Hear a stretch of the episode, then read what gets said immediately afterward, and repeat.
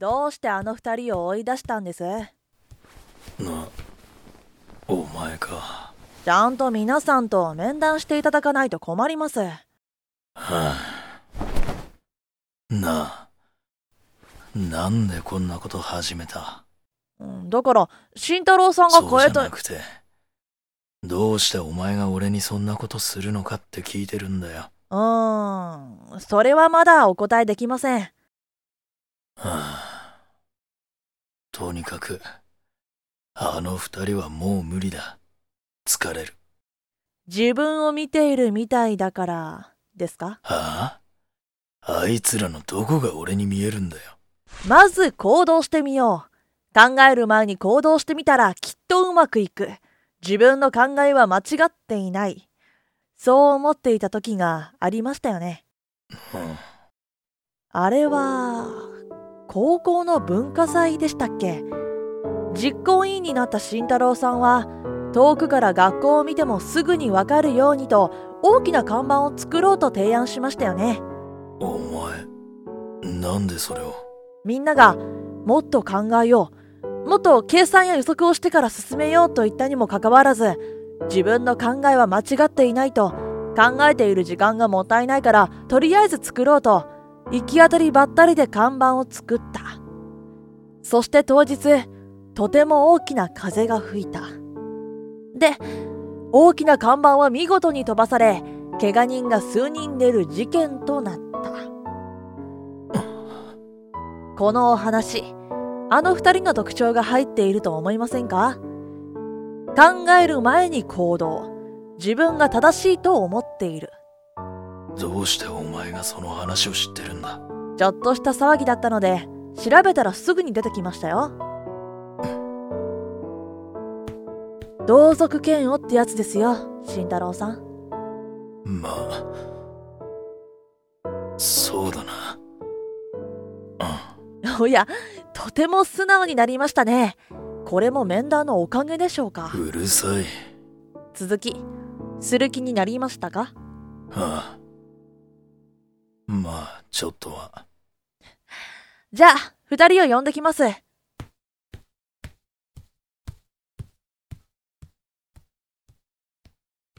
思えば今までの奴らも自分と似たところを感じていた気がする。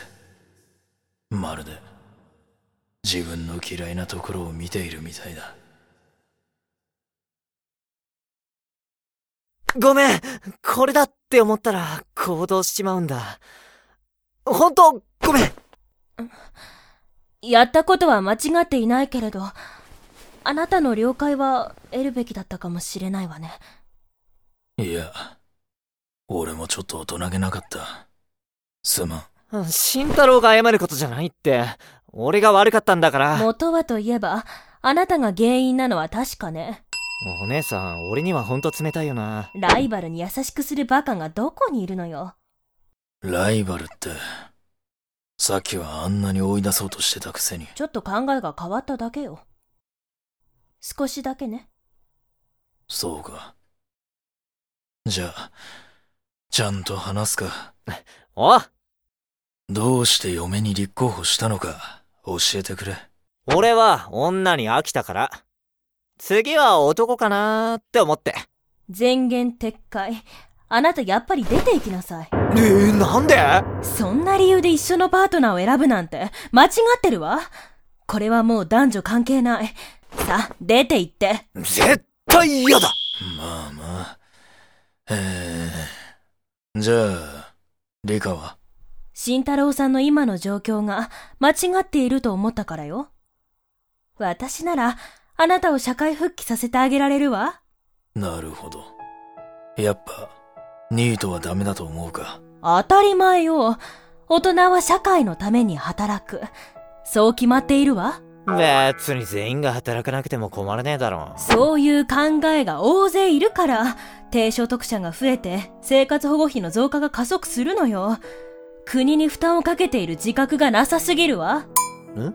て、て、て、低所得？あよくわからんまあリカの言う通りだとは思うでしょ？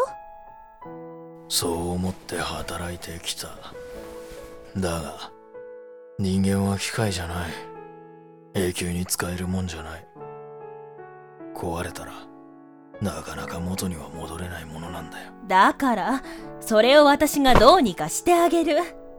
あなたは以前の職場ではかなり優秀だったそうじゃない。そんな人がこんなことしてていいはずがないわ。だからって、無理に働かせることないって俺は思うけどな。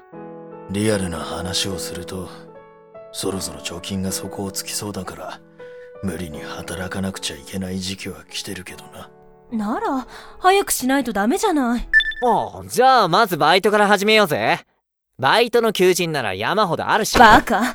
バイトじゃスーツ姿が見れないじゃない。は？なんでもない。お姉さんもしかして、スーツフェチ？スーツ好きなのか？ええ好きよ。働く男性の象徴じゃない。だ、大好きだけど？それが、何か、悪いの？俺女性にキュンキュンしすぎだろはーい、時間切れですよ。ああ、もう？はい、二人とも終了です。短いわね。途中乱入もありましたから、二人合わせて30分ってことで。ささ、二人とも、次が詰まってますよ。ああ、しゃあねえな。慎太郎、またな。必ず私を選びなさい。いいわね。ゆっくり考えるわ二人ともありがとなお前らのこと最初すげえうざかったけどなんだかんだ楽しかったからなあ、そう。それじゃあね。じゃあな。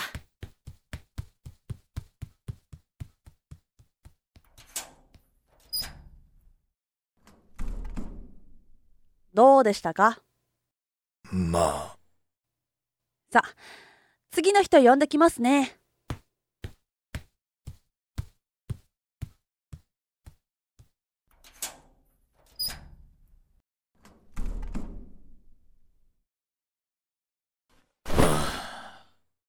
なんだかんだであと三人か。よし。あともうちょい頑張るか。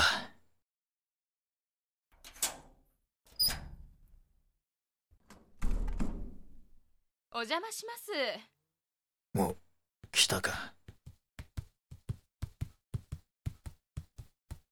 うん。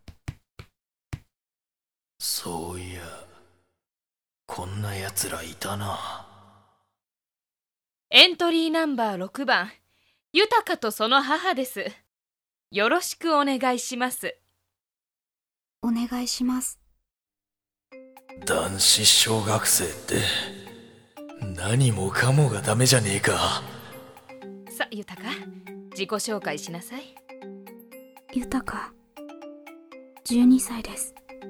はい、よくできました。あのお母さんはい、豊くん12歳ってその法律的に結婚とかできないし第一男の子ですよねはい。豊かは女の子よりも可愛いですが、立派な男の子です。でしたらこの子すごいんですよ。塾でも常に一番ですし、感想文コンクールではいつも佳作以上。通知簿もすべて二重丸がついてるんです。ほんと、豊かはよくできた息子です。そんな息子さんをどうして俺の嫁候補に？てか年齢的にも生物的にも無理だと思うんですが そんなの当たり前じゃないですか。え？たとえ豊かが女の子でも、あなたのようなダメな人間の嫁になんてするわけありません。はあ。今回は社会勉強のためにここに来ました。あなたを反面教師として豊かに見せるために。なんだそれ。この子先ほど話したようにとっても優秀なんですが少しコミュニケーションが苦手と言いますかうまく人と話せないんです。ね豊はい。お母様。このままだと社会に出た時仕事ができてもうまく働いていけないんじゃないかと。私は心配で心配で。そんな時ちょうどいい反面教師を見つけたので立候補させていただいたんです。豊かにはあなたのようになってもらいたくないので。結構はっきり言うんですね。言わせているのはあなたですよそんな生活をしているあなたがいけないんです。そうですか。はあ。元はといえばあんな旦那と結婚したのがいけなかったんだわ。豊を怒ってばっかりで。だからこの子くらい性格になってしまったのよ。話をしていても全然相手の顔を見ないしそうよきっと旦那に怒られた記憶から人の顔を見なくなってしまったのねはあ 考えただけでイライラしてくるわお母様。ごめんなさい。僕が、こんなだから。僕なんて、うんうん豊は謝らなくていいの豊がそうなったのは全て環境が悪かったのすぐに変えてあげるからなんだこの母親は。過保護っつうかなんつうか。息子の性格を全部旦那のせいにしてるし。妙に頭が重い理由は、まあなんとなく察しがつく。豊よく見なさいこの人は人生を棒に振っている人よ豊はこうならないようにしてねお母さんのためにもはい。お母様。別に人生棒に振ってるわけじゃないですけど。自分のことも分かってないなんて豊覚えておきなさい自分を理解していない人間というのはこういう人のことよはあ。ほんと、俺の親にそっくりだ。いい加減にしてください。何がですか？さっきから聞いてたら、会って間もない人に対して遠慮なく色々言って、子供の前で。なーに図星だから怒ってるんですか？まあ、それもあるけど、あんたが妙に知ってる人に似てて。それはどうでもいいか。うん親っていうのは、子供の見本にならなくちゃいけないと、俺は思います。こんなところに連れてくるより、もっとすることがあると思うんですよね、俺。私が見本になってないと言いたいんですか？ああ、そうじゃなくて、子供のことをそうやって他人に任せたり、他人のせいにしたり、なんか違う気がするんです。人のせいにして、子供の話を全く聞こうとしてないじゃないですか。そんなことありません。ねえ豊豊ごめんなさい。だからなんでそうやって子供に返事を強制するんだよ。さっきから息子の性格は全部旦那さんのせいにして、自分にも原因があるって考えないのか？この子の話をちゃんと聞いてやったのか？この子が自分の生活は全部父親のせいだって言ったのか？そそれは子供は親が絶対なんだよ。親が言うことが正しいってそう思うんだよ。それが、自分の気持ちを抑え込むことになっても、親だから、親の言うことを信じるんだ。なんでそれがわからないんだよ、お前いつもお互いのせいにしてた。俺の成績が悪いことも、うまく話せないことも、いろんな失敗全部。ちゃんと子供の話を聞いてやれよお前、こいつの母親なんだろうわ、俺、つい自分と重なって怒鳴ってしまった。ごめんなさい。私が間違ってたわ。あ分かってくれた。んですか。私にそんな厳しくて優しい言葉をかけてくれたのはあなたが初めてよ。決めた。私あなたの嫁に立候補します。そうか。そりゃあよかった俺の大嫌いな9人の嫁候補。第6話変に自信か。